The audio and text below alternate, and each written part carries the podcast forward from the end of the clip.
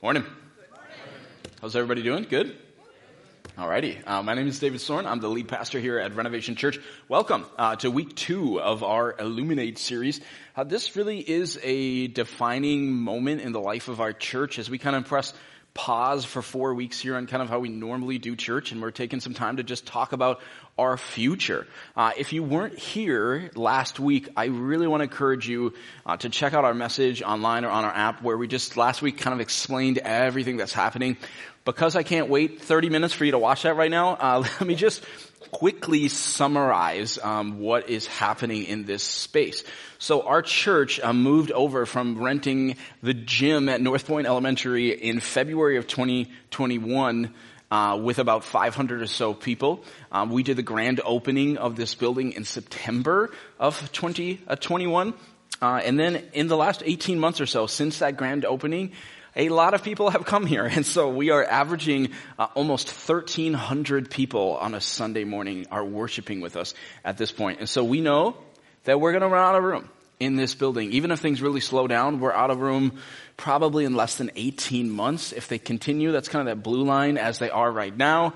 We're talking more like six to eight months. And so we've been working behind the scenes as a church leadership team for really the last nine or 12 months on our building expansion plan which that's always been the plan of this building. So phase one was built with an expansion plan in mind. It's just that none of us thought we'd be talking like 18 months, you know, or anything, anything relatively close to that phase. So, uh, if you haven't had a chance to see the building yet or the floor plan, it kind of looks like this. Um, this, well, this is a flat version of it, but uh, that was funnier in my head. Okay. Um, there's the uh, phase one footprint is the yellow. Um, that's the building that we're in right now, and so it goes from 21,000 square feet to 45,000 square feet. Our lobby will double in size as it kind of pops out into the parking lot.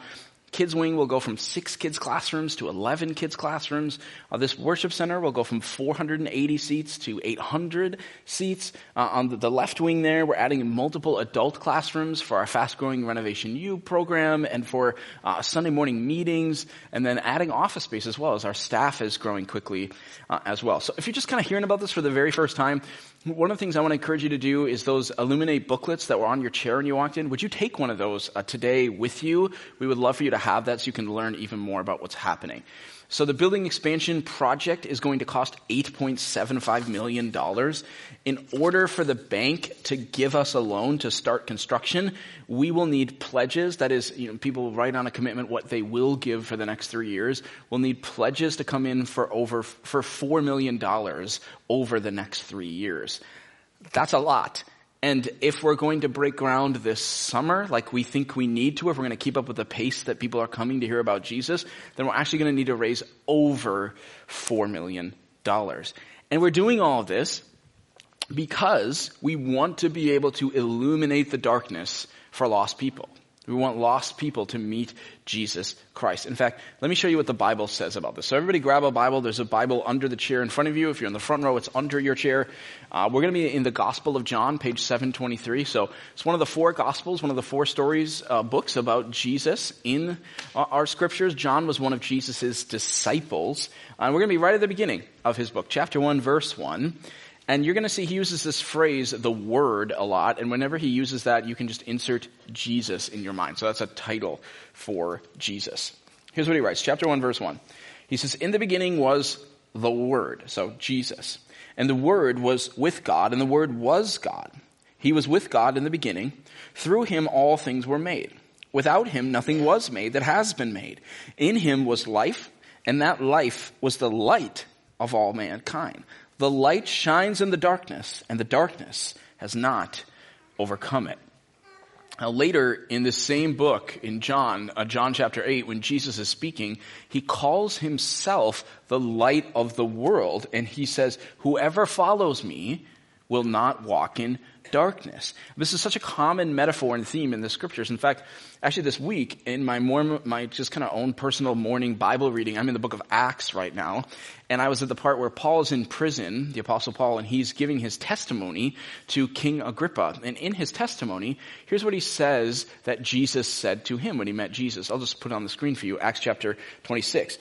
Jesus says, I will rescue you, Paul, from your own people and from the Gentiles. I am sending you to them to open their eyes and turn them from darkness to light and from the power of Satan to God so that they may receive forgiveness of sins and a place among those who are sanctified by faith in me. So you have all of these different verses in the Bible, and we could have pulled out even more of them. They're essentially saying this, that Jesus in his good news are like a lamp. They're like a lamp entering into a dark room. And that gospel lamp, that truth that Jesus Christ can save you, that he can absolutely transform your life, that lamp that's shining in the darkness of that dark room, it cannot be stopped. It will not be stopped. It will absolutely illuminate the darkness. And that's our mission.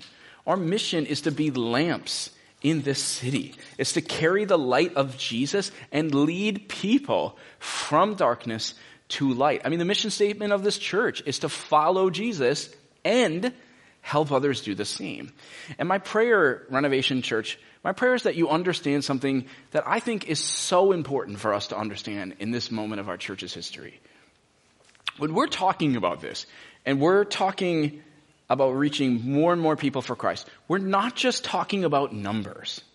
Okay, we're not talking about numbers, we're not talking about chairs, we're not talking about buildings, we're talking about people. Real people with real lives. In fact, to just help explain this more, I want you to take a look at a video of Blake's story. So take, take a look at this. Growing up, um, I wasn't very religious. My family wasn't very religious at all. I probably would have considered myself an agnostic back then, but in all reality, I sort of acted like an atheist. I always thought that Christianity was just sort of uh, based off of myth. And I would even, you know, make fun of my religious friends and tell them how obviously wrong they were and uh, how their, their core beliefs were based off of fiction. My purpose in life was to be liked by others and to feel the approval of either friends or family. It wasn't until college that I started to ask some of the deeper questions that I feel like everyone asks themselves, like where do we come from? What's our purpose? And I was just on basically a wild goose chase of trying to find um, what my purpose was. I would I looked into Buddhist philosophy and tried to meditate. It just kept kept bringing me to a point of like hopelessness and you know just no clear identity except the identity I found in how well other people liked me and thought that I was worth something. I got invited to renovation in February of 2021 um, by a friend. Uh, I always say that for transparency's sake, I was interested in this friend. So it was a pretty big motivating factor to get me to go to church. I realized I'd never given Christianity a fair shot, so I took a Bible, started reading Matthew, and I became just incredibly fascinated with, with Jesus. But um, I still didn't quite know if it was true or if it was reliable. And so after a little bit of reading Matthew, I decided to read the case for Christ. Um, so I was basically a non-believer, just researching Christianity, trying to find out if there was any sort of legs, any sort of foundation to the beliefs. And after reading Case for Christ, I think that's when my perspective really started to shift. I feel like the Spirit was sort of leading me to a turning point uh, Christianity was becoming more than some sort of research topic. In Renovation's Easter service in 2021, David had said, when it comes to belief or unbelief in uh, Jesus, that the leap of faith goes both ways, and our decision is which way we're going to jump. And so it was in that moment that I decided to jump towards Jesus and take that faith and uh, put my faith in Him. And it wasn't until June of 2021 that I decided to stand up at one of renovation services and um, accept God, and it just totally, totally changed my life. I'm grateful most of all for Jesus and His Word and the fact that He came down and died for us, that He loved us so much that He died for us. And I'm thankful for the people of Renovation. I think I'm walking proof that your prayers and your patience for for the lost people of the world um, is not for nothing. I think that you're probably making a bigger difference than you may ever know.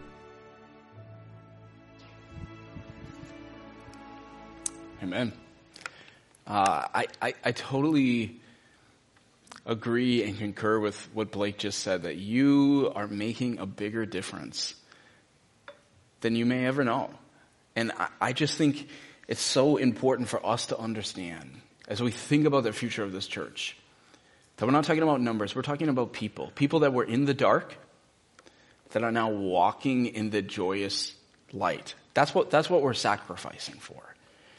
But as we talk about the future, I just want to take some time this morning uh, to have a, a, little bit of a, a, family meeting in the middle of this series. I, I want to take some time to answer a, a, really common question that I heard as I visited all 17 of our house groups this last week. I got to see a lot of you uh, in person, which was really fun. The question that I'm talking about, I think in many ways is the elephant in the room uh, for our church. And so let's just talk about it, okay? Uh, here's the question. And I heard it at every single house group if Renovation Church continues to really grow and continue to reach people for Christ this quickly, doesn't that mean, mathematically at least, that we become a large church? And for many people, if we're totally honest, let's, let's just be honest, when we think of large churches, many of us have a lot of reservations about that. And I think the two main ways I could summarize the fears that I'm hearing from people would be uh, like this. Number one, we worry that large churches sometimes aren't as effective in actually making disciples, or that some of them just tickle people's ears, as Paul says in 2 Timothy. And number two, we worry that we personally won't like the experience of being at a, a, growing church, a bigger church, and maybe will feel disconnected or lost in the crowd. And so it's a bit different, but I just think it's critical for us at this juncture of our church just to spend some time talking about this question. Okay? So I want to do that. So let's start with kind of that first worry of talking about will it be as effective? But to talk about that, what I want to do is I actually want to take us back to our guide. I want to look at the culture. I don't want to just kind of compare and contrast and look at other churches. I want to look here, all right, and see what the Word of God says. So would you open this back up? I want you to turn to the book of Acts. So you have Matthew, Mark, Luke, and John, and then Acts in the New Testament. So page 744. And I want to show you a church in the Bible that many Christians actually hold up kind of as the gold standard of churches. This is what we call the early church. It's the church in Jerusalem. And we're going to join the story at Pentecost. Uh, that's the day that the Holy Spirit fell down for the first time on the disciples. And it was just so amazing what was happening that thousands of people actually came running to see what was happening. And Peter, one of the disciples, stands up and addresses this large crowd. Now watch how Peter is not holding back in his teaching. Right from the beginning of this church, it is not watered down, okay? So we're at verse 38 of chapter 2. Here's what it says. It says, Peter replied, repent and be baptized, every one of you, in the name of Jesus Christ for the forgiveness of your sins, and you will receive the gift of the Holy Spirit. The promise is for you and your children, and for all who are far off, for all whom the Lord our God will call. With many other words, he warned them and he pleaded with them, save yourselves from this corrupt generation. Now, now watch what happens here. Uh, when God is really moving he's bringing the light, there's nothing small about what he's doing. So verse 41, it says, those who accepted his message were baptized. By the way, if you haven't been baptized yet, we're doing another one in a couple weeks. So here you go. It's from the word of God. Sign up. Uh, and look at this. About 3,000 were added to their number that day. Now, if you keep reading in the New Testament, you get to Acts chapter 4, you're going to see very shortly after they add another 2,000 people to their fast growing church. And yet, we also read that their community with one another, their fellowship with one another was deep and it was rich. So look at verse 42 now. It describes this. It says they devoted themselves to the apostles' teaching and to fellowship, to the breaking of bread, and to prayer. Everyone was filled with awe at the many wonders and signs performed by the apostles. All the believers were together and had everything in common. They sold property and possessions to give to anyone who had need. Every day they continued to meet together in the temple courts. They broke bread in their homes and ate together with glad and sincere hearts, praising God and enjoying the favor of all the people. And the Lord added to their number daily those who were being saved. Okay, so there's a number of things worth pointing out here from this biblical church. They met together in homes. So what? So they could know each other. Because that's what a church is. A church isn't just a service, it's a body of people. They took communion together. in their homes even. They saw miracles. They were discipling one another. They were seeing so many people come to Jesus so quickly that people were literally putting their faith in Christ every day, it says. But also notice something. They didn't just meet in homes. And I actually think a lot of people miss this when they talk about the early church. It says also that they devoted themselves to the disciples, that is the apostles' teaching. That's verse 42, it says that. In verse 46, it says that these early Christians, they all met together in the temple courts. If you read Acts chapter 5, it says that all of the believers gathered together in Solomon's colonnade in the temple, and the apostles taught them by the thousands God's word.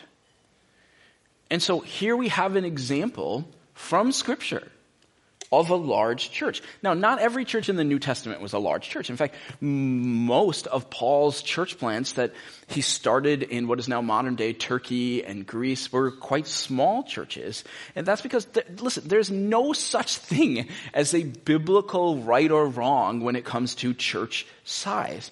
But the book of Acts does give us an example here of what a church should look like if indeed its influence grows to the point where it becomes a large church. And notice it looks quite different than how we might describe the stereotypical large church today. The church in Acts is still preaching hard truths. It's discipling people. It has incredibly strong community.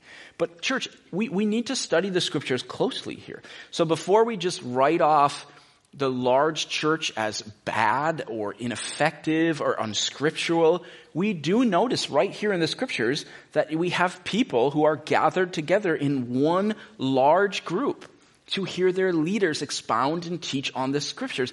And then people broke into their homes to discuss what they were learning for accountability and fellowship and more. And I would say, my friends, that is exactly what we are doing as a church.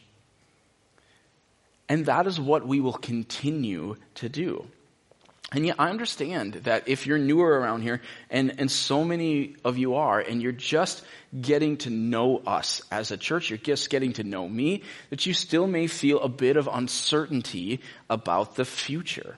And, and maybe this is a way that is helpful to explain it. At one of our house group uh, Q and A's this week, uh, somebody asked a question that basically was the same as every house group. They asked something about the future and the stereotypical megachurch, and somebody uh, raised their hand and they said, "Hey, can I just can I just comment on that?" And I said, "Sure."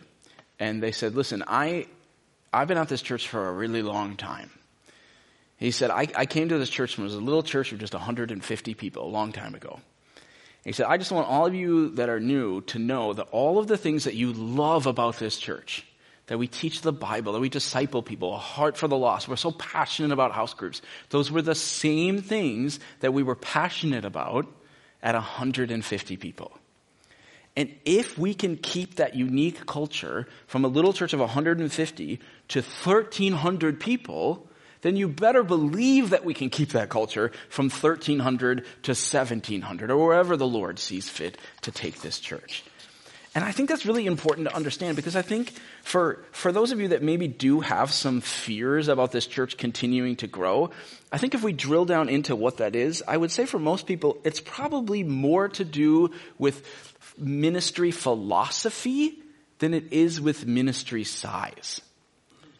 Because I don't think that you were reading about that church in Jerusalem in the book of Acts and going, that was a terrible church because of its size. And so I, I just want to reiterate that what we're doing here is so different than your stereotypical or caricature of a large church. And by the way, there are some awesome Bible teaching large churches out there too. I think it'd just be remiss to not say that. But let me just show you what it is that I think so many of you love about our church. And I, and I hope this summarizes how our future will indeed be so different than some of you may be thinking it might be. So let's just look at this. This is to me the uniquenesses of our church. This is what we are passionate about as the people of Renovation Church. Like house groups what we do at house groups is so unique, right? It's more like a house church than it is a typical church small group. We have 40 people on a roster and 80% of our entire church is in a group. I saw hundreds and hundreds and hundreds of you this week because we're passionate about it. Even though the average church in America has something like 20 to 30% of their people in groups. Did you know that we are one of the only churches in the state of Minnesota that is not doing a Sunday morning live stream right now? Especially for any church over 100 or 200, we may be the only one. I think there's actually one or two of our church plants that are, are not doing it. But outside of that, it's not happening. Well, why are we doing that? It's because we're passionate about you experiencing the presence of God in worship, about relational connections. Our pick up an oar philosophy has close to 75% of all of our adults serving. This isn't a cruise ship church. We are planting autonomous church plants all around the metro right now. We're not in this to build the kingdom of renovation, but to build the kingdom of God. We are teaching hundreds and hundreds of people theology and hermeneutics and more in our Renovation U program. We are teaching on Sunday mornings right through the Bible, even through its hardest passages in an age where most church sermons feel more like life hacks than they do actual Bible teaching. We've brought back gospel invitations. Goodness, we're doing altar calls some Sundays. We're seeing hundreds hundreds of people come to Christ and we are discipling them one on one. All of this is not normal. What we're doing here is incredibly unique and different and effective. And I want you to know the last thing we ever want to do is to water that down and watch it lose its effectiveness. And so it is so important to me that you see my heart on this. We are so committed, we are so passionate about keeping that unique culture that we have as we disciple more and more people with the light of Jesus Christ. But I also know, as I go to kind of that, that second fear that I mentioned, I also know that for some people they just feel like, okay, if this church continues to grow, then maybe I'll feel less happy, less comfortable there, because maybe it'll just, I just don't know how I would feel about it. So let me just touch on that quickly. You know, as you saw on that graph that we had up at the beginning, there are already an average of 1,300 people here on a Sunday morning. And I know this may just absolutely shock you, but not every one of you comes every week.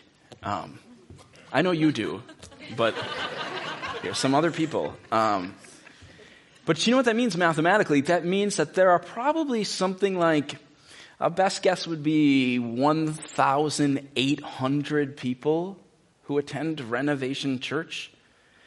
And so if you're worried about what this will feel like when it becomes a large church, I want you to know that it's already a large church. And here's why that's actually really, really important to understand. What that means is how you will personally experience this church in the future isn't going to be any different than how you experience it right now. And that's because the leap from small church to large church has already happened. And I'll say this, you know, when, when our church was just 200 people and we were at North Point Elementary in the gym, I would say to our people all the time, you can ask some of the old timers this. I would say, you can't know 200 people. You just can't. It's too many people. And so even though it sounded weird to say, I would say to them, our community where we all strive to get to know each other is never going to be on Sunday morning. We're not going to try and get to know every single person on Sunday morning because you can't know 200 people, but you can know people in your house group. And so our community is going to be in our house groups. And that's just as true today. And I think that's important because you aren't going to lose what you already have here, what you're already experiencing here, even as we continue to reach more people with the light of Christ, because your community is and still will be in house groups. You know, here's a crazy stat for you as you think about what's happening in this church. Over 60% of our church is new since we opened the doors of this building. 60%. And for many of you in that 60%, you love this place. You're getting connected here. A bunch of you are serving already. A ton of you are already in house groups. That's awesome. But perhaps with your finances, perhaps you're not in yet. And I'm telling you, if that's where you are and that kind of describes where you are with this church, I'm just telling you right now, this is the time to make that step. To get committed financially as well. To trust God with that part of your life as well. We need you in this moment. Our lost friends and family members, they need you to step in now in this moment. We need you to pick up an oar with us. This ain't a cruise ship church. And if we're ever going to be able to get to this point where we're going to together raise over $4 million, that, that will take, something of that magnitude will take all of us coming together to pick up an oar. And so I just ask, please be praying uh, for our commitment Sunday, where we're going to hand in those three year pledges of what we'll give to this. We are now only 14 days away from this. This is going to go quick, okay? And so if you haven't yet, please uh, seek the Lord on this. Ask Him how you can be a part of this. And then, and finally, I just want to say this. I just want you to think back to what we saw in Blake's video. And I want you to even think about the other 190 people. Many of them are sitting among you right now. They might be sitting in your row. These are real people who have had their lives incredibly transformed by the gospel in this place. They were living in darkness and now they're not. They've gone from darkness to light. Think about those people. Think about what's happening here. I, I, I don't know how else to say this. God is moving right now in this space in a way that has rarely been seen in this country the last five or ten years. And it's happening right here at our church. That's insane. It's happening in our midst. And so, church, hear me. It is critical. When you have a move of God like this, it is critical at this important juncture that we as the people of Renovation Church, that we move our eyes off of our own preferences to God's mission. And his mission, as we see in his word, is to illuminate the darkness. Is to illuminate the darkness for lost people that need Jesus Christ. There are lost people all around us. By the thousands, by the tens of thousands that are lost, scraping around in the darkness, trying to find the light on the path to hell. And if only we would illuminate it for them. And I'm just telling you, we sit on the doorstep of being able to make not just a little, but a massive difference in this city. Before you know it, I believe that there will be a renovation church house group in every neighborhood of this city. And so that in every neighborhood you could just say, come on down. You see all those cars on the road? come on down. I want you to be a part of this. It won't be long until we're training over 500 adults in the Bible and theology every summer. People that we can then train and then send out to church plants. Train and then send out to the global mission fields. I can see a future where we are baptizing new believers, not just once a month, but we could literally do it every single week. God is moving in our midst. The light is pushing back the darkness in this city, and the darkness cannot and it will not overcome it. And I just want you to be a part of it. All right, let me pray. Lord, I just pray that you would be with our church right now at this critical moment where we just wrestle with what's coming. God, may you keep our eyes on your mission, on your heart, on the lost. And may you continue to use us to reach them, to disciple them, and may it all be, Lord, may it all be for your glory. It's in your name we pray. Amen.